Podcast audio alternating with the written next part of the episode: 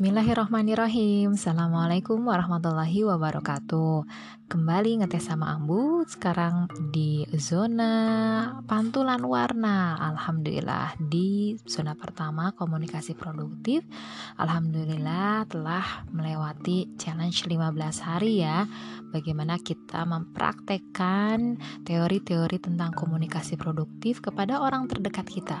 Kepada pasangan kita, kepada anak, kepada saudara, ayah ibu, orang tua atau mertua bahkan tetangga Nah, alhamdulillah di episode kali ini adalah episode pantulan warnanya.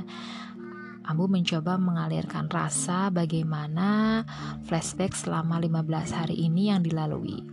Ada beberapa hari yang memang Ambu merasa gagal, gagal dalam hal pesan yang disampaikan itu ternyata tidak sesuai dengan ekspektasi baik itu kepada anak, pasangan ataupun ya yang penting kepada lawan bicara gitu ya. Merasa gagal. Tapi terkadang di hari berikutnya juga ada beberapa komunikasi yang memang sesuai dengan ekspektasi. Di sana kamu merasa sukses. Nah, baik itu sukses ataupun juga merasa kegagalan, itu tidak menjadikan kita surut ataupun berhenti dalam belajar Artinya ketika kita gagal mencoba terus mengevaluasi oh ternyata di sini ya uh, jiwa pembelajar itu diasah. Terus dipelajari apa sih yang salahnya, di mana yang kurangnya dan besoknya terus dicoba lagi tak berhenti. Begitu pula ketika kita sukses, apa sih yang menyebabkan berhasilnya kita gitu ya. Kemudian apa yang harus dipertahankan karena tak jarang kalau ternyata kesuksesan itu sulitnya adalah mempertahankan. Seperti itu ya. Nah, oleh karena itu dirasa kurang nih bagi saya pribadi ya, 15 hari itu dirasa kurang karena ketika kita hanya satu hari saja kita merasa sukses, itu belum menjadi sebuah habit, belum membudaya dalam diri kita, belum menjadi sebuah kebiasaan. Makanya harus ada challenge lagi. Kalau misalnya memang tidak difasilitasi oleh uh, suatu kegiatan ya kita harus mau men-challenge diri sendiri. Artinya suatu kebiasaan itu kan menjadi habit kurang lebih 90 hari ya kita mencoba untuk belajar mempraktekkan teori yang telah didapatkan. Nah, selama 15 hari kemarin saya mencoba untuk berkomunikasi dengan pasangan, kemudian juga dengan kedua anak saya. Kemudian saya juga mencoba untuk uh, berkomunikasi dengan mertua. Nah, komunikasi yang kemarin dijalankan selama 15 hari itu memang tidak ada suatu uh, tantang maksudnya tidak ada suatu tema ataupun uh, targetan apa yang akan dilakukan, tapi memang komunikasi yang kegiatan yang sedang berlangsung saat itu.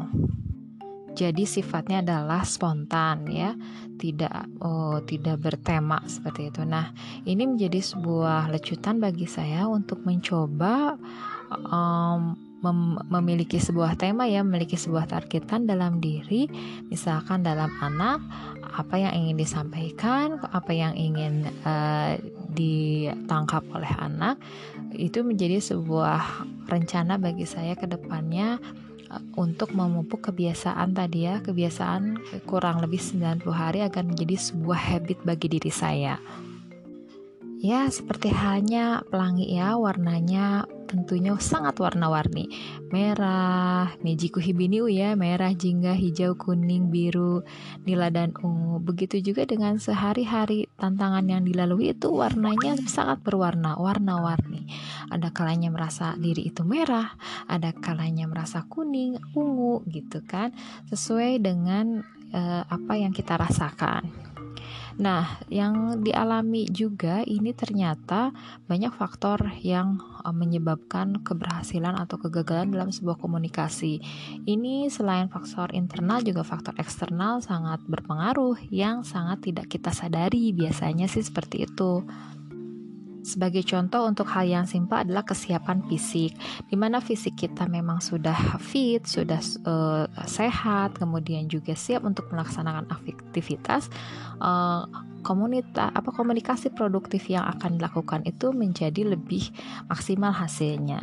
Berbeda hanya dengan kondisi fisik kita yang belum siap. Apakah kita belum sarapan ataukah kita belum bersih-bersih gitu kan ya.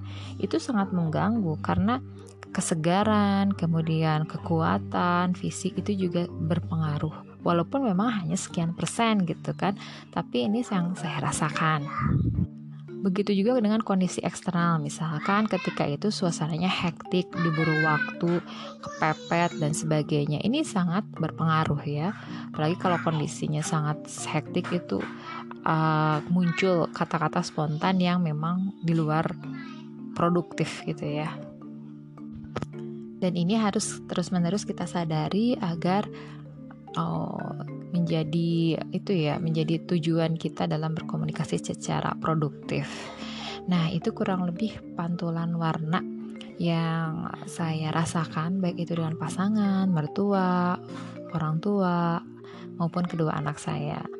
Dan saya akan terus belajar, terus mempraktekkan ke depannya walaupun tidak ada challenge lagi ya, tapi setidaknya ini untuk meningkatkan kualitas hidup saya dan keluarga. Terima kasih bersama saya Noviana Nurhayati dari Regional Bandung. Wassalamualaikum warahmatullahi wabarakatuh.